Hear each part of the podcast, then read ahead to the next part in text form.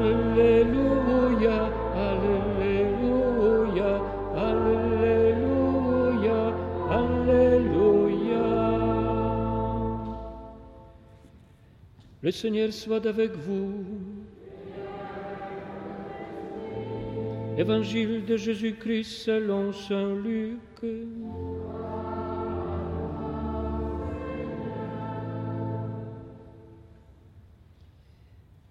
En ce temps-là, dans la synagogue de Nazareth, après la lecture du livre d'Isaïe, Jésus déclara Aujourd'hui s'accomplit ce passage de l'Écriture que vous venez d'entendre. Tous lui rendaient témoignage et s'étonnaient des paroles de grâce qui sortaient de sa bouche. Il se disait, n'est-ce pas là le fils de Joseph? Mais il leur dit, sûrement vous allez me citer le dicton, médecin, guéris-toi toi-même, et me dire, nous avons appris tout ce qui s'est passé à Capharnaüm Fais donc de même ici, dans ton lieu d'origine. Puis il ajouta, Amen, je vous l'ai dit, aucun prophète ne trouve un accueil favorable dans son pays.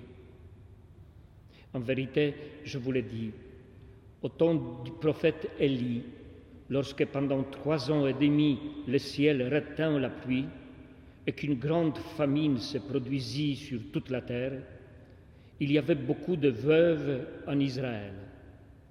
Pourtant, Élie ne fut envoyé vers aucune d'entre elles, mais bien dans la ville de Sarepta, au pays de Sidon, chez une veuve étrangère. Au temps du prophète Élisée, il y avait beaucoup de lépreux en Israël, et aucun d'eux n'a été purifié, mais bien Naaman, les Syriens, à ce mot, dans la synagogue, tous devinrent furieux. Ils se levèrent, poussèrent Jésus hors de la ville et le menèrent jusqu'à un escarpement de la colline où leur ville est construite pour les précipiter en bas. Mais lui, passant au milieu d'eux, allait son chemin. Acclamons la parole de Dieu. À toi, Seigneur Jésus.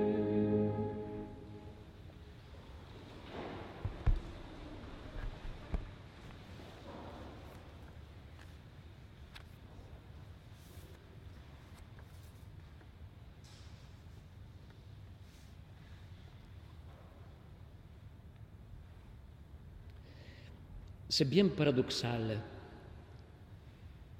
mais précisément c'est dans le contexte familial qu'il nous est le plus difficile d'exprimer ce que nous pensons, de partager ce que nous ressentons, ou tout simplement d'exprimer une opinion sur ce que nous voyons. Autrement dit, là où nous attendons d'être reconnus, nous sommes souvent dévalorisés. La proximité et la quotidienneté vécues ensemble créent paradoxalement un voile sur l'identité de l'autre. Nous lui apposons des étiquettes, nous présumons que nous savons déjà tout sur lui et nous ne lui donnons plus la chance de nous surprendre. Eh bien, sachez que la dévalorisation est un mécanisme de défense très subtil, particulièrement pratiqué justement dans le contexte familial. Lorsque ceux et celles qui nous connaissent le mieux se sentent provoqués par nos paroles, ils dévalorisent tout de suite ce que nous disons. Regardez qui parle. Oui, nous sommes souvent fascinés par l'exotique, l'extraordinaire, mais nous sommes beaucoup plus réticents à accepter la correction de ceux que nous connaissons bien. Le récit évangélique de ce dimanche montre que Jésus, lui aussi, fait l'expérience de cette dévalorisation dans son contexte familial. N'est-ce pas là le fils de Joseph? Médecin, guéris-toi toi-même. C'est ainsi que Dieu se présente aujourd'hui à nous. Il entre dans la simplicité du quotidien. Il se présente à nous avec le visage de membres de la famille. Et ce sont précisément les plus proches de lui qui le rejettent, qui l'éloignent et l'empêchent d'agir, les gens de son village.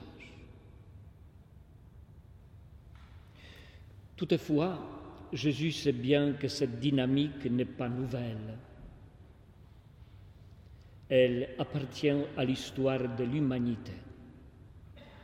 Voilà pourquoi il rappelle que même deux grands prophètes comme Élie et Élisée ont été envoyés à des étrangers parce qu'ils ont fait eux aussi l'expérience de ne pas être reconnus et appréciés parmi les siens. Chers frères et sœurs, cette histoire se répète encore aujourd'hui. Nous sommes une société en colère, une société furieuse et violente, tout comme les concitoyens de Jésus. En effet, l'évangéliste Luc note que, je le cite, dans la synagogue, tous devinrent furieux ils se levèrent, poussèrent Jésus hors de la ville et le menèrent jusqu'à un escarpement de la colline pour le précipiter. Oui, la colère aveugle, absolutise et détruit. Et le principal ennemi sur lequel nous déversons notre colère est celui qui remet en cause notre tranquillité desséchée et nos habitudes endurcies. Nous pouvons nous demander en ce dimanche, sommes-nous prêts à être surpris par des personnes que nous pensons trop bien connaître? Sommes-nous prêts à se remettre en question lorsque la parole de notre ou la parole de Dieu nous provoque? En tout cas, savoir se remettre en question est un art qui peut nous faire grandir, car s'affirmer n'exclut pas de respecter l'opinion et les positions de l'autre. Autrement dit, la remise en question de soi demeure toujours une fenêtre ouverte aux autres et une grande porte pour pouvoir circuler en toute finesse dans le couloir de l'intelligence, du respect et de la tolérance. Ne dit-on pas d'ailleurs qu'il est bon de tremper sa flèche de la vérité dans le miel avant de la lancer?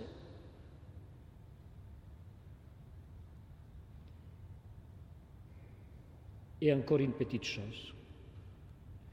L'homélie de Jésus dont nous parle l'évangile de ce dimanche fut probablement la plus courte de l'histoire. Il n'a dit qu'une seule phrase. Je la cite.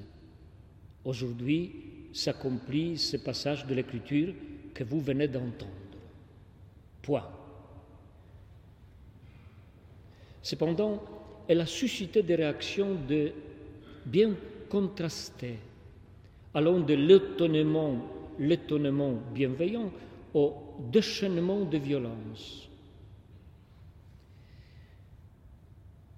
Voyez-vous, Jésus ne s'était pas arrêté comme ce prédicateur fier de son homélie qui s'attend à recevoir des félicitations à la sortie de l'Église. Il ne s'est pas arrêté non plus à la furie des habitants de Nazareth qui veulent les jeter par-dessus bord. Il va son chemin. Mais lui, passant au milieu d'eux, allait son chemin, nous fait observer l'évangéliste Luc. On dirait peut-être aujourd'hui, les chiens aboient, la caravane passe. Oui, Jésus est profondément libre et rien ne l'arrête.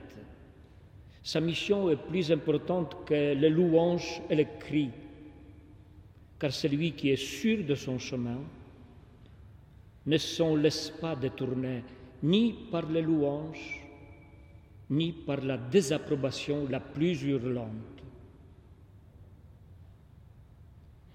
C'est aussi une leçon pour nous. Qu'est-ce qui nous arrête et nous empêche de poursuivre notre chemin de chrétien Le flatteur dont la petite musique nous chante à l'oreille que le bien que nous faisons est d'extraordinaire et déjà suffisant ou l'incompréhension des plus proches qui peut aller jusqu'à leur colère pour nous paralyser. Dans les deux cas, je m'arrête. Et le Christ veut, au contraire, que je marche et que je le suive librement.